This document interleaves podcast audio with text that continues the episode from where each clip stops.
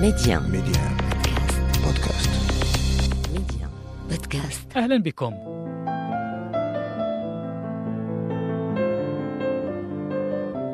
تتعدد تعريفات معنى الهوية في المعاجم والمشارب الفكرية وتتعدد معها تأويلاتها. اصطلاحا وهو غايتنا هنا فهي إحساس الفرد بنفسه وفرديته وحفاظه على تكامله وقيمته.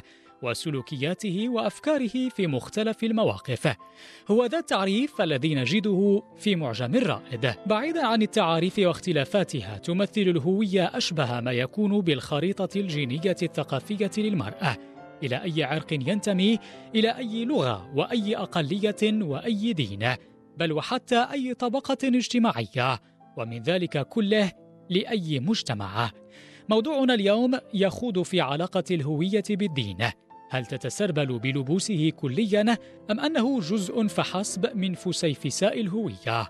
وكيف تتداخل مفاهيم القبول والاندماج والتسامح في هذا السياق؟ أسئلة نخوض فيها اليوم مع ضيف هذا العدد من برنامج مكاشفة. لمناقشة هذا الموضوع نستضيف اليوم الأستاذ المصطفى الشقدالي أستاذ علم النفس الاجتماعي بعدد من الجامعات المغربية والدولية. مرحبا بك أستاذ. وشكرا على تلبية الدعوة. أهلا وسهلا. ارحب بك طبعا وبكل مستمعي إذاعة ميديا. شكرا لك دكتور. بداية ماذا يمثل الدين بالنسبة للمجتمع؟ أي مجتمع كان؟ هل هو ضرورة بالنسبة للبناء المجتمعي ولنفسية الفرد المكون لهذا النسيج أم أن غيابه قد لا يؤثر فعليا؟ هنا آه، آه، أستحضر مقولة شهيرة للمفكر الفرنسي فولتير وأنت ربما على آه، تعود بها. يقول لو لم يكن هناك وجود لإله لكان علينا اختراعه. إلى أي حد هذه المقولة تنطبق في أنسجتنا الاجتماعية اليوم؟ طبعا لأن اللجوء إلى إلى الدين هو في العمق. لجوء إلى تنظيم آه، المجتمع لأن آه، الدين كما يعتقد ربما الكثيرون آه، لم يأتي فقط للحياة الأخروية أو الحياة ما بعد الموت. ولكن الدين في صلبه هو تنظيم للحياة الاجتماعية. هذا على المستوى النظري بمعنى أن كل الاديان ستجد فيها بأنها تعطي لأفراد متتبعين أو المؤمنين بهذه بهذا الدين كيفما كانوا الا وتعطيهم بعض المسائل المتعلقه بالأخلاق بالروابط الاجتماعية بالسلوكات التي تنظم الحياة داخل المجتمع. ومن هنا ضرورة ضرورة الدين والإيمان بالدين والإيمان بالخالق.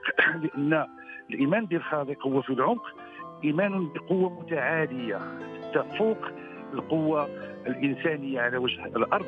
وبالتالي اللجوء إلى الدين هو اللجوء إلى فكرة آه، القوي العزيز كما جاء في, في الأسماء الحسنى. وبالتالي فهي القوة التي نلجأ إليها حينما نريد سواء تنظيم الحياة الاجتماعية أو حتى في التظلم أو شيء من هذا القبيل. وبالتالي فكرة فولتير صحيحة على اعتبار أن أن الدين هو ينظم السلوكات الاجتماعية آه، بالأساس. نعم. دكتور نمر للسؤال المحوري لهذه الحلقة وهو هل الدين يمثل هوية متكاملة للفرد وللمجتمع أم أنه جزء من هوية تتعدد مشاربها؟ المسلمون مثلا يعتبرون الإسلام آه، هوية متكاملة وهويه الفرد ككل، كذلك الأمر بالنسبة لليهود الذين يعتبرون ان اليهودية لا تسقط آه، عن المنتمين إليها، إلى أي حد يمكن أن نعتبر الدين أي دين كان أنه هو الهوية المتكاملة للفرد ومن خلاله هوية المجتمع. وأنا أعتقد بأن المشكل هو في مفهوم الهوية أصلا لأن حينما نتحدث عن الدين فالدين حينما نتعامل معه نتعامل بمنطلق التأويل وبالتالي لا نصبح في الدين بقدر ما نصبح في التدين ومن هنا تختلف التأويلات وتختلف تختلف الممارسات وبالتالي كيف يمكن أن نفسر مثلا في كل الأديان هناك مذاهب، مذاهب قد تذهب في اتجاهات معاكسة ومختلفة، بمعنى إن كاين الدين وكاين قراءة للدين وهذه تلك القراءة للدين والتي سميتها بالتدين هي المسؤولة على تشكل هوية معينة. فإذا لابد أن أقول مثلا أنا مسلم سني مالكي. وهناك كذلك من يقول هو مسلم شيعي إلى آخره. وبالتالي هذه التأويلات هي التي تفرز سلوكات انطلاقا من تأويلات وبالتالي انطلاقا من التدين. وبالتالي فمفهوم الهوية أصلا هو مفهوم معقد لأن آه، الإنسان بصفة عامة له جهاز إدراكي على مستوى الأفراد وعلى مستوى الجماعات. بمعنى أن نفس الفكرة لا تقرأ بنفس المنطق وبالتالي لا تؤدي لنفس السلوكات. فالتأويل هو الذي يعطي تلك الهوية في سياقات متحددة وبالتالي لا يمكن أن نحصر فقط هوية الفرد انطلاقا حتى من تأويلات وقراءات للدين. لماذا؟ لأن الواقع الذي نعيش فيه ونحتك به. هو الواقع الذي يعطينا ربما سلوكات قد تكون متناصرة حتى مع فكرة المعتقد وفكرة الدين. ودائما يجب أن ننظر إلى سلوكات فيها واحد النوع من الانشطارية فيها واحد النوع من الانشطارية على مستوى هوية الفرد. لماذا؟ لأن نجد ناس يؤمنون بفكرة ويقومون بشيء مخالف تماما لتلك الفكرة لأن إكراهات الواقع قد تكون آه، صادمة في بعض الحالات وقد تكون دافعة للأفراد أن يذهبوا في اتجاه ما يؤمنون به. وهذا يسمى في علم الاجتماعي بالتنافر المعرفي. لأن التنافر المعرفي يأتي الواقع عكس المعتقد وتكون سلوكات فيها نوع من الانشطارية فيها نوع من آه، حتى لا أقول طبعا الفصام ولكن نوع من الانشطارية بين السلوك وبين آه، الفعل أو ما بين المعتقد أو الإيمان.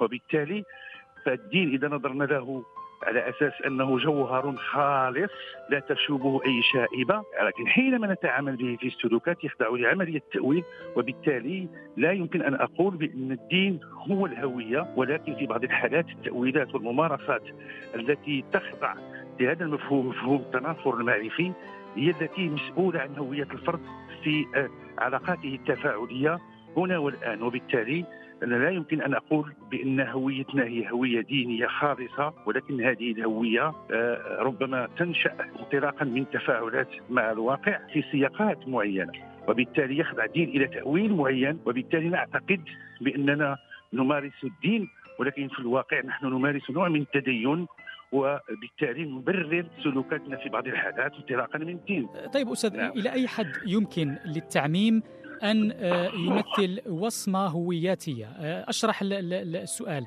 آه، نعم. مثلا حينما نتحدث عن الغرب حينما يتحدث عن المسلمين فهو يتحدث بصفة عامة دون تحديد أي مذهب أو أي شيع من الشيع وبالتالي حينما نصف المسلمين بالإرهاب على سبيل المثال وبين قوسين فنحن نوصمهم بوصمة معينة. قس على ذلك باقي الديانات آه، وقراءة باقي المجتمعات لمختلف الديانات. إلى أي حد يمكن لفكرة التعميم أن تمثل وصمة هويتية بالنسبة لأي دين كان؟ على حسب الطرح الإبستيمولوجي ديال غاستون باشلار وكذلك عالم وفيلسوف فرنسي إن التعميم عائق في المعرفة. بالتالي حينما نعمم فنحن آه، نقوم بحكم غير علمي بتاتا. وبالتالي هذا التعميم هو اختزال في الواقع. ونختزل في صورة نمطية لأن حينما نتحدث عن الاختزال نحن نتحدث عن صورة نمطية عن صورة آه، آه، نحاول أن ندخل كل الاختلافات في المجتمع في تلك الصورة. ونحكم وهذا في حد ذاته آه، ربما منبعه إيديولوجي صراعي لأن نحن نعرف بأن في علم النفس الاجتماعي هناك مفهومين يمكن يمكن من خلالهما أن نقرأ هذه القضية وهو l'endogroupe ، l'exogroupe داخل الجماعه وخارج الجماعه كل جماعة مرتبطه منتمية بدين يمكن أن تؤكد هويتها فهي لابد أن تخلق عدو والعدو طبعا هو الذي يعتقد شيئا آخر غير اعتقاده. وبالتالي l'endogroupe ، l'exogroupe هو الذي يصف الآخر بالهمجي بالقاتل بمجموعة من الصفات المتعددة.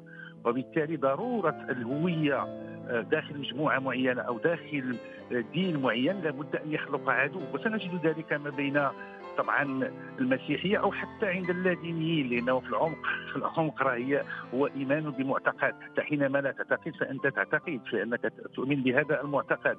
وبالتالي هذا الاختزال أو هذا التعميم هو منبعه أنني أصف الآخر بنعوت معينة قدحية اختزاليه لأؤكد هويتي. وكأنني أريد أن أقول على المستوى السيكولوجي والنفسي أنا لست مثله. أنا أمثل الحضارة وهذا الآخر الذي يدعو إلى الإرهاب والقتل إلى آخره. وبالتالي في صراعات ما بين الجماعات وهنا الجماعات لا تتحدث عن جماعات محدودة ولكن نتحدث عن مجتمع عن معتقدات مختلفة. والشيء الذي يمكن أن نجده في دين واحد داخل الدين سنجده ربما ما بين السنيين والشيعيين وسنجده كذلك بين الأرثوذكسيين والكاثوليكيين أو البروتستانت بمعنى أن هذا الصراع منبعه هو تاكيد الهوية ولا بد أن أخلق هذا الآخر الذي لا يشبهني في شيء وهذا الآخر الذي ألطخ آه، صفته أو هويته بأشياء قدحية وبصور آه، تقزيبيه ان صح هذا التعبير واختزالية، فإذا التعميم في ذاته حكم إقصائي للآخر وحكم لا ينطبق مع ربما المبادئ الأولية للعقل الإنساني لأنه آه، لا يمكن أن نعمم كل كل الحالات التي نصادفها لا يمكن أن نسقطها لأن هناك إسقاط في بعض الحالات. نسقط صفات معينة ونلبسها لهذا الآخر وفي حالة الدين نجد أن هذا التعميم بهذه الطريقة يدخل في صلب هذا الموضوع بمعنى أنني لأؤكد هويتي النقية الطاهرة لابد ان الطخ هويه الآخر. أستاذ الفاضل ساكون مضطرا إلى ختم عدد اليوم بسبب ضيق الوقت، نعود لاكمال هذا الحديث في العدد المقبل، شكرا لك وشكرا لكم مستمعين على المتابعه في أمان الله. ميديان ميديان بودكاست ميديان بودكاست